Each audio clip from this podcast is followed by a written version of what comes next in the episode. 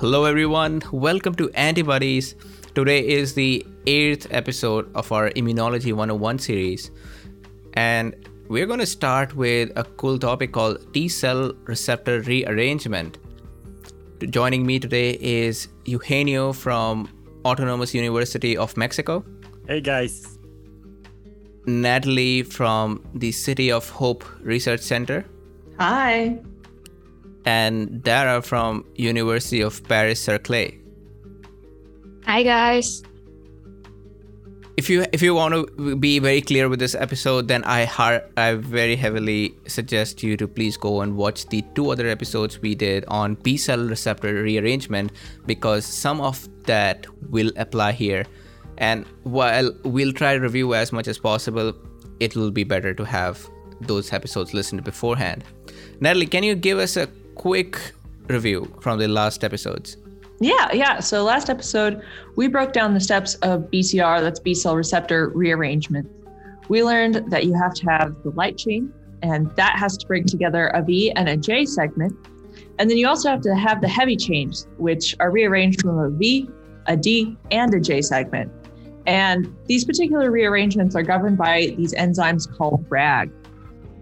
The joining of these different segments can create exceptional diversity, which is the whole point of rearrangement. So, uh, by joining these segments, which is then compounded by the combination of how different light and heavy chains can come together. To further increase diversity, additional random nucleotides can be added in between the V and the D region of the heavy chain. And this generates something called junctional diversity. So first you have P nucleotides, and those are formed by basically how uh, an enzyme called Artemis and other enzymes asymmetrically cut recombining DNA pieces. And then there's N nucleotides, which are brought in by the uh, stupid or maybe just unique polymerase TDT. Additionally, we learned that rearrangement of the heavy and the light chain occurs in a stepwise process. The heavy chain is rearranged first and then shuttled to the surface with some molecular training wheels. We call them sur- surrogate light chains to make sure that the whole thing can signal properly. If it can't, the cell will try rearranging the other set of Ig genes to make a better heavy chain. Once a successful heavy chain has been made, then rearrangement of the light chain occurs. There are a couple of opportunities to edit the BCR if it is autoreactive, um, but importantly, rearrangement only occurs on one set of Ig genes at a time to ensure that each B cell bears only one unique BCR. This process is known as allelic exclusion. Lastly, we learned that B cells are able to create either membrane bound BCR or secreted antibody. And they do this by using alternative splicing to alter the transcript generated from the Ig locus. So that was it. Now we're moving on. Thanks a lot. And with that, we can finally move to the process of T cell receptor rearrangement. Before that, I want to talk about the discovery of the TCR chains. After the discovery and elucidation of the B cell gene rearrangement process, it became easier to study B cells. Since the antibodies looked very similar to B cell receptors present on the surface of the B cells, you could isolate antibodies from the serum, inject them into another animal from of different species and then obtain antibodies against antibodies. Let's call them anti-antibodies. Next, you could attach a fluorophore or a radioactive probe to these anti antibodies and mark B cells in blood samples to study B cells and BCR signaling. This would make it very convenient to study these type of cells. However, such reagents were unavailable to study T cells since T cells did not make a secreted form of TCR. But I have a question. Why do we need a secreted protein to make antibodies against it? And why can't you just isolate the membrane bound receptor and immunize the animal to generate antibodies against it? I think the answer lies in the fact that membrane proteins are very hard to work with. They're not easy to isolate, so it was a technical challenge. It is because of this challenge that there were a few decades between the discovery of the B cell receptor and the T cell receptor. The TCR consists of an alpha and a beta chain, as it was known from the protein studies, but their respective gene sequences were unknown. Interestingly, it was the beta chain gene that was discovered before the alpha. Two research groups published their findings in the same issue of journal called Nature in 1984 about their discovery of the beta chain. One of the groups was that of Stephen Hedrick and Mark Davis. Let's see what they did. They had a hybridoma T cell, that is, a T cell that has been fused with a cancer cell line so it can be cultured forever. They reasoned that the TCR is a membrane bound protein, therefore, the mRNA for the TCR should be processed by the ribosomes that are attached to the endoplasmic reticulum. Let's call these membrane bound ribosomes. The researchers isolated mRNA from the membrane bound ribosomes of T cells and used reverse transcriptase to make complementary DNA or cDNA copies of the whole mRNA. A catch here is that they used an isotope of phosphorus to radio label the cDNA so they could track its source being the T cells. Next, they isolated mRNA from B cells. At this stage, they had radio labeled cDNA from the T cell hybridoma and unlabeled mRNA from B cells. The next step is interesting. They let the cDNA and mRNA interact cDNA, being complementary, would bind to all the common mRNA that exists between the T cell and the B cell. However, we are not interested in the common transcripts. We want to know what doesn't bind since that is what's different between the T and B cells. Hence, this unique fraction would ideally contain the TCR transcripts. At this step, they have these unique transcripts among which TCR transcripts are present. This approach where you can remove common transcripts by hybridizing them to their complementary DNA is called subtractive hybridization. But Jatin, before you continue, would you expect only the TCR messenger RNA to be present in this fraction of unique transcripts that they obtain from subtractive hybridization? No, there should be a lot more uh, transcripts here. That's why, even after getting rid of 97% of the common transcripts between the B and T cells, the road ahead to work with the remaining 3% transcripts would be tough. Now that we have the unique TCR transcripts, they can be studied in detail using a library of T cell specific probes that the research group had access to one of the probes, these are nucleic acid probes, so they would tag nucleic acids. One of these probes that they called TM86 would bind to different mRNA sequences from different T cells. However, this probe would bind to the same place in B cells and liver cells. If you remember, this is similar to what Susumu Tonegawa found originally in B cells that a heavy chain probe would bind to different places in different B cells after restriction digestion, but to the same place in liver cells. It was a clue that this probe is binding to a gene that is possibly capable of rearranging before it finally exists as its in its final form. Could be the T cell receptor. Wait, can you tell me what's the point of using uh, liver cells in these experiments? Yeah, I think they're used as non immune cell control to make sure whatever they see is specific to the T cells and does not happen in any other cells of our body. Coming back, these sets of experiments also confirmed Stephen Hedrick and Mark Davis' assumption that these TCR genes must only be expressed in T cells and not in other cells.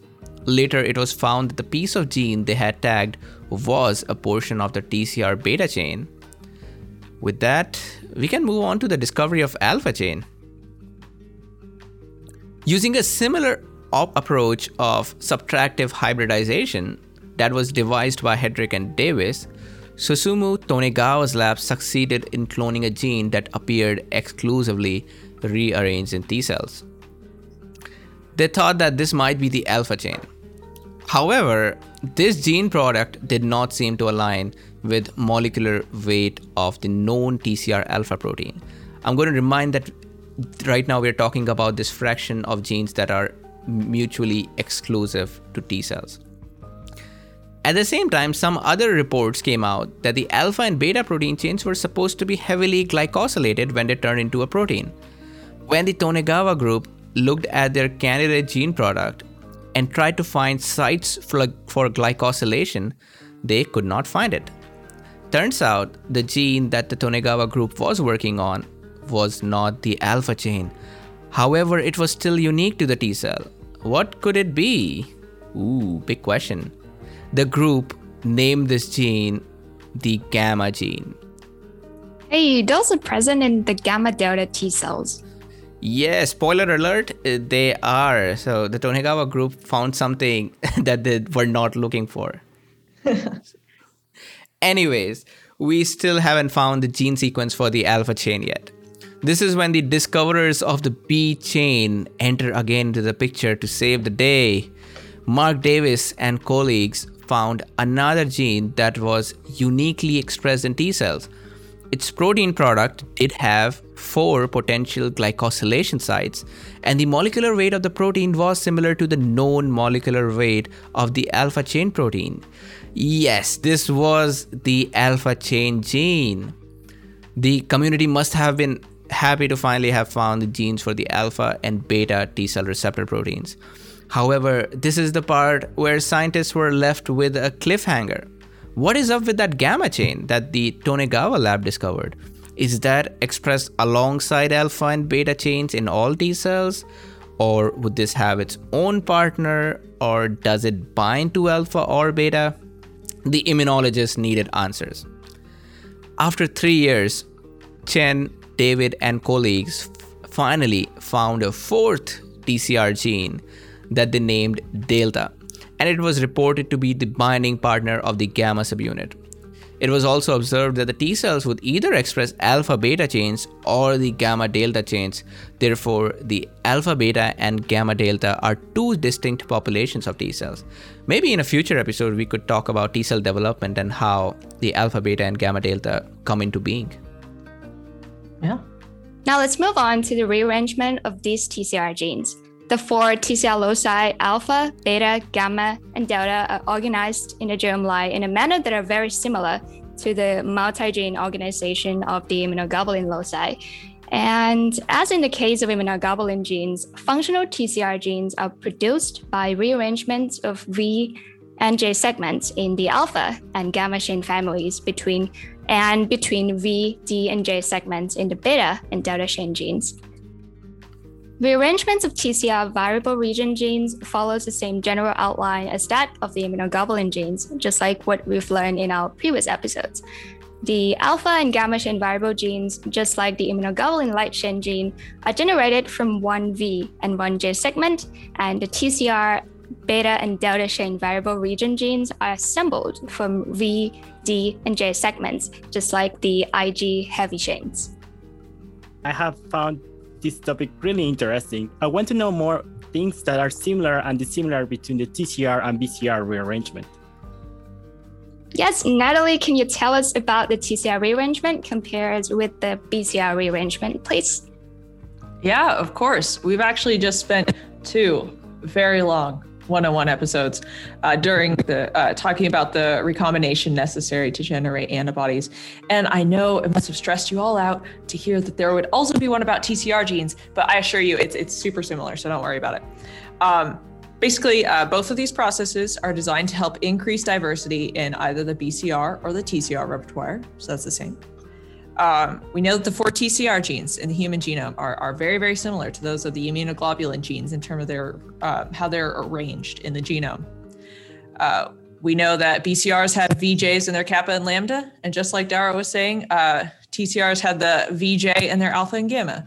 BCR has VDJ in the heavy chain. TCRs have VDJ in the beta and delta chains. The order of the steps and the general mechanism is very, very similar in TCR rearrangement as it is in BCR rearrangement. One interesting difference is that all TCR chains have similar numbers of inserted N nucleotides, whereas in the BCR, there are actually fewer N nucleotides in the light chain than in the heavy chain. And that's just because um, there's this enzyme which inserts the N nucleotides we kind of talked about at TDT, and it is downregulated in B cells by the time they get to light chain rearrangement. But uh, this isn't the case for T cells. Uh, similarly, BCRs and TCRs have bits which undergo VJ and VDJ recombination, but uh, TCR genes don't have a bunch of different C regions like a BCR would. Even though TCRs do have more than one gene for C regions, uh, those those genes share a bunch of homology and probably aren't different enough to create any functional difference which is why you know antibodies have different isotypes based on their c region but tcrs don't and also tcrs have no secreted form so of course they don't even need different isotypes really so in addition to the structural similarities we know that genetically mice missing rag1 or 2 Artemis, or TDT can't make BCRs and TCRs in the same way, suggesting that the enzymatic players necessary to generate TCRs and BCRs are the same. Um, when it actually comes to the physical uh, immunoglobulin gene rearrangement, uh, there's one crucial difference I wanted to point out. So, uh, remember this 1223 rule uh, um, with BCRs? It specifies that recombination can only occur between gene segments contiguous in one case with an RSS containing a 12, that's one turn base pair spacer, and the other with an RSS containing 23 or two turn base pair spacers. By this rule, recombination between the heavy chain VH and JH immunoglobulin gene segments is not allowed since they both flank the same RSS sequences instead of alternating RSS sequences. And hence the requirement of the middle D region that flanks alternating RSS to connect the V and the J in the heavy chain of the antibodies. However, the V and J in the beta and delta chains of the TCR do flank alternating uh, RSSs. So, by the 1223 rule, V and J segments from the beta and delta gene families can theoretically combine directly without an intervening D segment. Furthermore, uh, the rule would also allow for multiple D segments to recombine in the D segment because it's also flanked by an alter, uh, alternating RSS. Wow. So you mean there can be weird combinations present in T cells? My my question is, do these unusual recombinations occur in vivo? Well, in the case of the beta chain gene, the answer appears to be that they do not.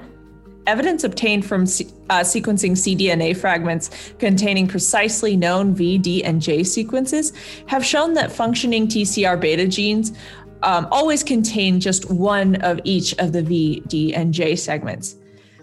There must be some other mechanism apart from the 1223 rule that is keeping these segments together. However, the situation is not quite so simple for the TCR delta chain genes. Oh, I wonder if it's because there are different sizes and those different size proteins may not work as well and just leads to the T cell's death. But anyway, when you say that the situation is not simple for the delta delta chain of the TCR. Why is that so? Well, scientists have noted that many TCR uh, V delta genes were considerably longer than TCR V beta genes.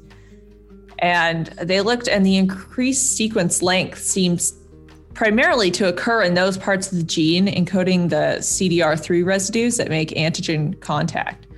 So keep an uh, analyzing that, and that showed that many TCR V delta genes have incorporated not one but two D region segments, and this additional segment is primarily responsible for that observed increase in gene length. In some V delta genes, further length was added to the TCR delta chain gene by N nucleotide addition in between that DD joint. Wow, so the delta gene has found a unique way to increase diversity by simply piling up multiple D segments? Yeah, pretty much. And although TCRs get increased diversity uh, through N nucleotide addition in all chains, and maybe a little bit extra if they have two D regions, TCRs actually never undergo somatic hypermutation like a like a BCR would, um, which occurs to the BCRs upon exposure to antigen. So, although there are some little differences here and there, TCR rearrangement is incredibly similar to that of the BCR. But Natalie, wait, this is so interesting. But how come T cells don't rearrange B cell genes and B cells don't rearrange T cell genes, even though these processes are pretty similar and they use all the same proteins? Great questions. During each developmental step, only the correct gene loci in the chromatin can be open for rearrangement. Epigenetic re- regulation is critical to ensure that the other genes are tightly compacted into heterochromatin so the, recon- uh, so the recombination enzymes can't get to it. Wow, epigenetics is so important at every stage of this process. Is it possible for a cell to possess both TCR and BCR though? Well, actually, uh, it's it's possible. There was a recent study that it reported dual expressor lymphoid cells that would have both TCRs and BCRs. However, the study reported them to be found only in type 1 diabetic patients, and on top of that, other labs weren't able to reproduce those findings. So let's say such dual expressors, if they at all exist, are super rare and probably pathogenic. Hmm. so Last thing I wanted to discuss about uh, uh, T cell receptors is allelic exclusion, which we also learned happened with the B cell receptor. So you get two sets of genes, one from your mom, one from your dad, no matter who you are. This means that you have two different sets of Ig genes or TCR genes to rearrange for from any cell. In T and B cells, rearrangement for only one set of genes occurs at a time, and if it is successful, the other one is never touched. This process, called allelic exclusion, ensures that a particular cell only expresses one particular BCR or TCR, so they're unique. This process, which governs allelic exclusion in B cells, is actually pretty much the same as in T cells, but allelic exclusion of BCRs is absolute, meaning that all B cells only express one unique BCR. This is not so much the case in T cells. A very, very small percentage of our T cells actually express two different TCRs on their surface. I guess in, in theory, both of these TCRs could be successful and be able to recognize antigen, but it's pretty unlikely that this could occur. TCRs have to actually pass two tests in the thymus to survive. So, one is positive selection. It tests if those alpha and beta chains can actually form into the TCR and can recognize self antigens with some affinity. And then there's another step that's a, a high attrition, where it's called negative selection, and it tests if those TCRs bind too strongly to self to make sure that autoreactive TCRs are eliminated. So if either of those TCRs fail negative selection, that's that's it for the entire T cell. So if a double TCR bearing T cell can pass both of those tests, like Godspeed, little T cell, but it's it's pretty unlikely actually. Are you you saying that it, it's this was all possible with where if the T cell get extremely lucky and if it also passes these tests? That's so cool. Yeah, it's actually like probably about one percent of our T cells are double expressors. Wow. How can we summarize this episode? This has been a very short one, but I like the fact that we covered something for T cell receptors separately from B cells. Eugenio, can you help me out here? Sure.